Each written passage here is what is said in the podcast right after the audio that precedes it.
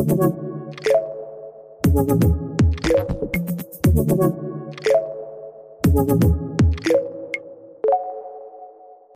willkommen zu Retalk, dem Podcast von ReExpert.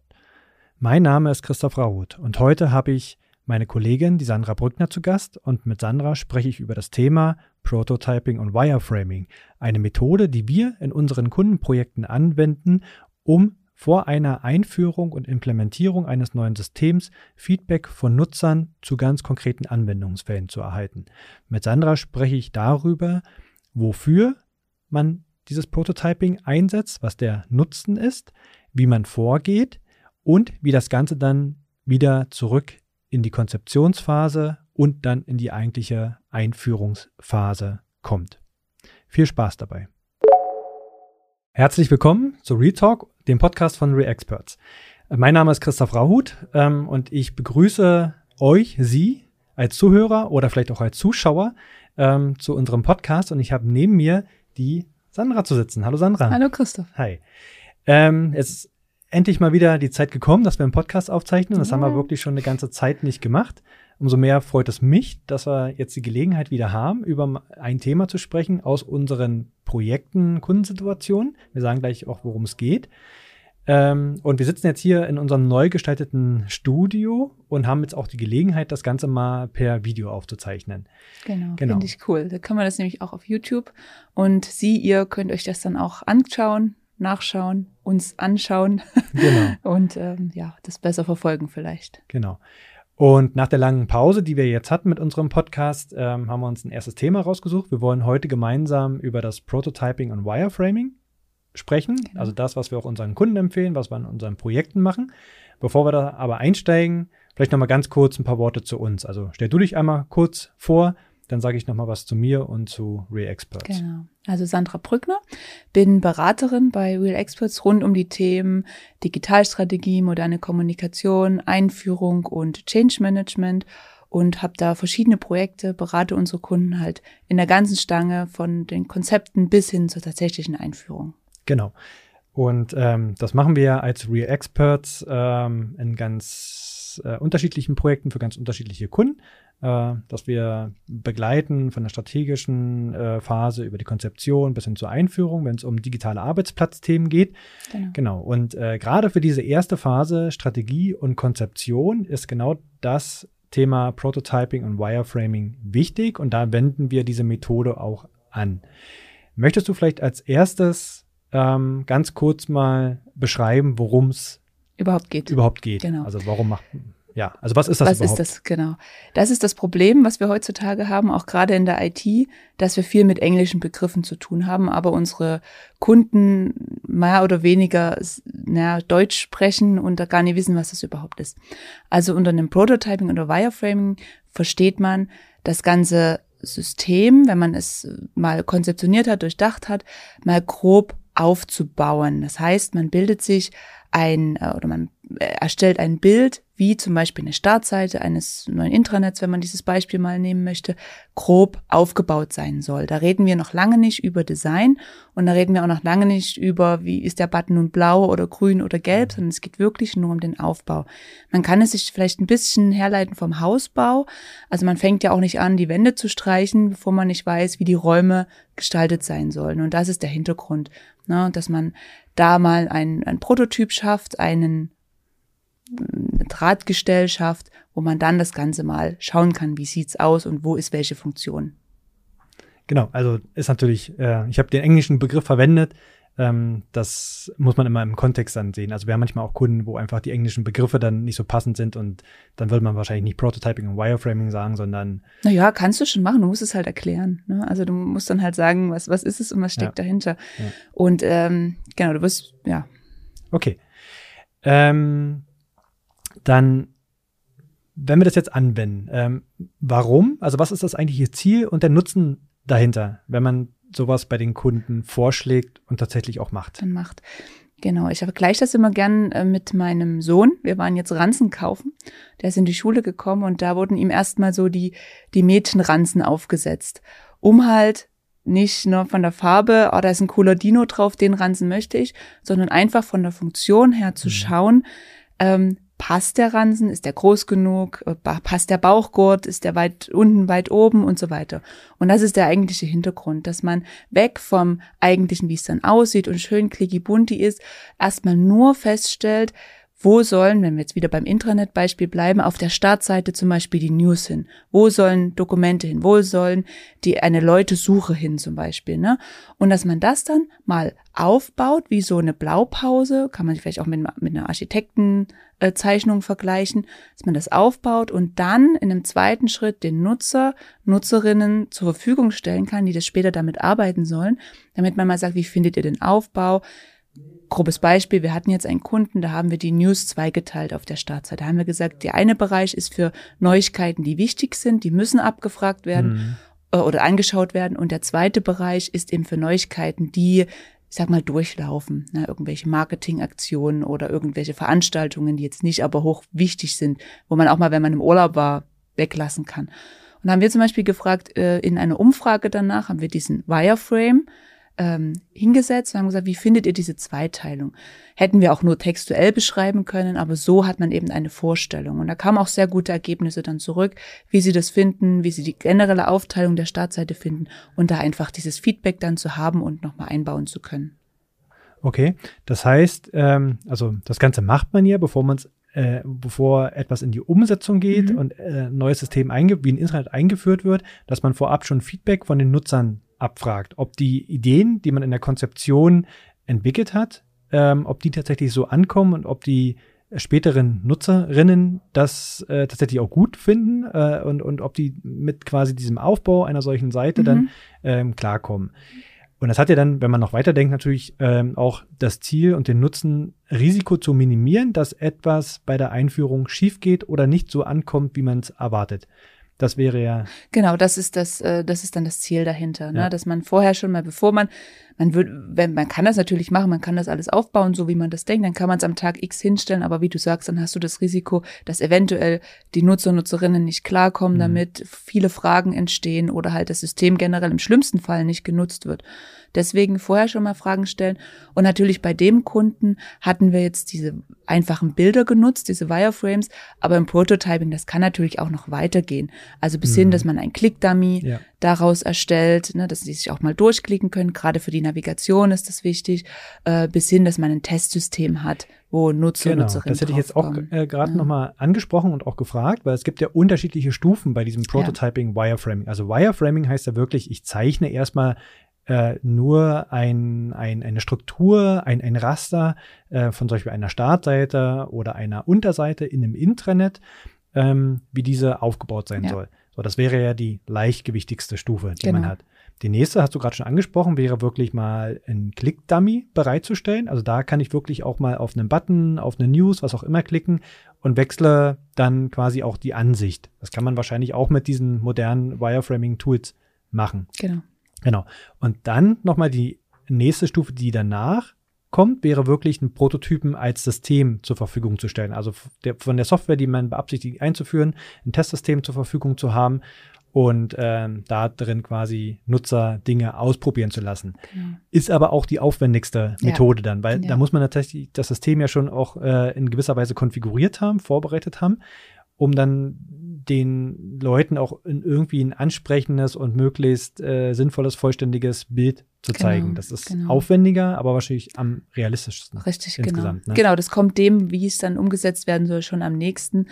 Äh, das kommt immer drauf an, auch äh, wie groß das Unternehmen ist, ne? wie, mhm. wie viele Nutzer, Nutzerinnen da draufkommen man kann ja auch seine, seine Mitarbeitenden einschätzen, können die sich das vorstellen, wenn die nur so ein Mockup in die Hand bekommen ähm, oder brauchen wir da halt mehr? Das, das kommt immer ein bisschen darauf an. Okay. Mhm. Ähm, Wireframing. Ähm, wäre für mich jetzt mal interessant zu wissen, wie geht man da eigentlich vor? Also wann kommt man eigentlich zu dem eigentlichen ähm, Zustand, in dem man das verproben kann? Also ob es jetzt nur dieses Raster in Form von einem Wireframe ist, ähm, oder eben ein, ein Prototyp, ein Click-Dummy. Was muss davor passieren, passieren. um da mhm. überhaupt hinzukommen ja. erstmal? Genau, du brauchst natürlich davor eine gewisse Konzeptionsphase, wo du schaust, was wollen wir überhaupt mit dem System machen. Also viele gehen natürlich sehr technisch ran, ne, die sagen, wir wollen da klicken und das machen. Ist aber einzig nicht sinnvoll, denn es sind keine Techniker, die dann am Ende das System bedienen sollen, sondern es sind die Mitarbeitenden in der Regel. Also fängt man an zu sagen, was sollen die damit machen und gießt das in sogenannte Anwendungsfälle. Also was soll der Nutzer mit dem System machen und im besten Fall verknüpft man das noch, was möchte man dann damit auch erreichen, was ist der Nutzen, den der Nutzer mit, äh, mit diesem Anwendungsfall dann hat. Mhm. Bleiben wir mal beim Thema Intranet vielleicht, ähm, weil wir die ganze Zeit darüber sprechen. Also im Intranet ist zum Beispiel ein klassischer Anwendungsfall, den ihr damit abdecken möchtet, zum Beispiel das Onboarding, also das Einführen von neuen Mitarbeitenden in, in das Unternehmen. Das kann man sehr gut mit einem, mit einem Intranet machen. Und äh, das wäre ein Anwendungsfall. Und dann gibt es natürlich noch ganz viele Anwendungsfälle, auch über News, Neuigkeiten bereitstellen und so weiter, ähm, FAQs und so weiter. Mhm. Also da gibt es ganz viele Anwendungsfälle. Mhm. Man müsste sich wahrscheinlich dann erst äh, auf ein paar beschränken, genau, die man, man im Prototyping ausprobieren will, weil man kann nicht das nee, gesamte System genau. quasi in Form von Wireframe schon nachbauen genau, und zur Verfügung stellen, sondern es geht um ein paar Haupt Hauptanbindungsfälle, äh, Hauptanbindungsfälle genau. Haupt, Hauptseiten, richtig. die man hat, die Startseite richtig, richtig. und Unterseiten. Ja, da kommt es immer darauf an, was man für ein System, was man für ein Ziel mit dem Gesamtsystem hat. Ne? Man muss natürlich erstmal schauen, wo will man überhaupt hin, was ist unser Ziel, was wollen wir erreichen mit dem Intranet ähm, oder einem anderen System, das ist jetzt erstmal egal. Und dann schaut man, was wollen wir erreichen und wie kommen wir dahin. Und da helfen dir die Anwendungsfälle, diese Ziele zu erreichen. Mhm. Und erst wenn man dann das hat, kann man hergehen und sagen, wir gucken uns mal an, wie soll dieser Anwendungsfall so grob ausgestaltet sein. Ne, wir haben jetzt zum Beispiel, wenn wir über die News sprechen, wo kommen die her? Äh, kommen die aus bestimmten Bereichen? Kommen die aus Marketing? Kommen die äh, ne, aus, aus, anderen, äh, aus anderen Elementen dann in dem Intranet? Wie kommen die auf die Startseite, sollen alle News auf der Startseite und so weiter. Da macht man dann verschiedene, an verschiedenen Punkten so kleine Konzepte, wo man sagt, die Informationen kommen daher und werden dort eingespeist. Und wenn man das hat, kann man dann hergehen und sagen, okay, wie jetzt in dem Fall, was ich vorhin genannt habe, wir haben eben Neuigkeiten gehabt, die sind von der Kategorisierung wichtig und welche, die mhm. sind, sagen wir mal, nicht ganz so wichtig, haben wir gesagt, okay, dann teilen wir die halt auf der Startseite in zwei Newsblöcke ein. Das muss man aber situativ dann entscheiden. Und dann wird es natürlich dann irgendwann sinnvoll zu sagen, man stellt das auch mal dar, wie das aus, aussehen kann, diese Zweiteilung. Und dann kann man daraus ein, ein Wireframe basteln. Mhm. Onboarding zum Beispiel wäre dann, soll auf der Startseite ähm, ein Bereich ähm, existieren, wo ich direkt ins Onboarding springen kann. Ob das jetzt ein Button ist oder eine eingebettete Seite, irgendwie, äh, irgendwie so. Aber das muss, das kann man dann halt darstellen auch in verschiedenen Varianten. Dafür, darum kann es natürlich auch gehen im Wireframing, dass man verschiedene Varianten hat, wie man das, was man sich da überlegt hat, darstellen kann und dann eben ähm, das mal zur Abstimmung gibt den Mitarbeitenden oder so. Was finden die besser? Wo finden die sich besser zurecht? Äh, das geht natürlich auch. Hm. Hm. Abstimmung ist ein gutes Stichwort, äh, wäre auch das nächste Thema oder die nächste Frage für mich an dich. Ähm, wir haben ja über Feedback gesprochen. Man macht das Ganze ja, um Feedback einzuholen von den Leuten ähm, und will die ja dann abstimmen lassen oder ihr Feedback mitteilen lassen. Ähm, wie würdest du empfehlen, das dann zu machen, um entweder also das richtige Feedback zu bekommen, also was von der Qualität her dann auch passt. Also wir ja nicht nur jemand haben, der sagt, oh, findet alles blöd. Ja, ja, oder alles gut ist auch immer nicht. Soll es ja ein qualitativ ja. hochwertiges Feedback sein. Ja, ja. Und dann möglichst auch noch repräsentativ. Also ja. gemessen an der Anzahl der Mitarbeiter im Unternehmen ähm, möchte man ja ein Feedback haben, was auch die Belegschaft repräsentiert. Gibt es da Empfehlungen ähm, oder ähm, kannst du aus der Praxis einfach mal berichten, mhm. wie man dann dieses Feedback einholt? Genau, da gibt es auch verschiedene Varianten. Also du kannst, wenn du es, äh, wenn du es kleiner halten möchtest, kann man sagen, okay, aus jeder Abteilung oder aus jedem Funktionsbereich kommt einer hinzu, der repräsentativ für diese Gruppe steht und äh, den man abfragt zum Beispiel. Das kann man in Form eines Workshops machen, indem man diese äh, Wireframes oder den Prototyp dort mal durchklicken lässt und dann das Feedback direkt einsammelt. Das kann man machen. Man kann aber auch, und das haben wir auch schon gemacht, natürlich auch die gesamte Belegschaft befragen. Also man kann jetzt auch äh, Umfragen gestalten ähm, wo man dann eben zum Beispiel diese zwei Varianten, wenn man zwei entwickelt hat, mal zur Abstimmung gibt. Welche findet ihr besser, welche würdet ihr bevorzugen, um dann, sagen wir mal, von der Gesamtmenge an Leuten, die daran teilgenommen haben, und es sind ja in der Hoffnung, dass es dann viele sind im Unternehmen, dort ähm, eine Aussage zu haben. Das kommt immer ein bisschen drauf an. Man kann natürlich auch beides machen, weil in so einem Workshop mit repräsentativen Personen bekommt man natürlich eher mal qualitatives Feedback. Die Umfrage ist ja eher für die Quantität. Na, mehr mhm. oder weniger. Kann man mhm. natürlich auch fragen, qualitativ ist, es kommt immer darauf an, wie die Leute Lust haben, ob sie da was hinschreiben wollen oder nicht, aber das geht beides. Und ähm, was wir letztens auch gemacht haben, so ein bisschen mit angefüttert, man kann es natürlich auch noch so ein bisschen mit paar Elementen verbinden, die die Leute auch tatsächlich interessieren. Wir haben dann zum Beispiel nach äh, dem Namen des Intranets gefragt ob ähm, Leute, ob die Mitarbeitenden Vorschläge haben für, für den Namen des Intranets. Und da kamen tatsächlich auch ganz paar gute Vorschläge bei rum. Okay, also das Ganze gleich nochmal verbunden mit einem anderen Thema, begleitend zur Einführung genau. zum Intranet, äh, was auch durchaus Emotionen weckt. Richtig, genau. Ja. Okay, also äh, Feedback einsammeln wichtig über verschiedene äh, Wege, entweder mit den Leuten persönlich sprechen oder auch eine Umfrage, die man äh, starten kann. Ähm, wie fließt das dann wieder in den weiteren Entwicklungsprozess ein? Also mhm. wenn man dann das Feedback hat, was macht man dann damit? Also geht man dann gleich in die Umsetzung oder passt man die Wireframes nochmal an und macht dann nochmal eine Runde oder wie äh, kann man sich das vorstellen? Naja, man, also es kommt auch drauf an, ähm, wie man es wie man's machen möchte. Also du in der Regel würdest du dann die, die Wireframes nochmal diskutieren. Also würdest die, die Vorschläge nehmen, die von der Belegschaft kommen und würdest die natürlich im Team diskutieren. Gerade wenn die oft kamen, dass da, dass da Punkte sind. Wir hatten jetzt den Fall, dass viele äh, sich ein externes Telefonbuch gewünscht haben, wo einfach die Nummern da sind. Dann würdest du das diskutieren, okay, wo können wir das noch mit unterbringen? Weil es scheint ja wichtig zu sein, den Mitarbeitenden. Oder ähm, Quicklinks sind auch immer so eine beliebte Sache, die man dann nochmal diskutieren mhm. kann.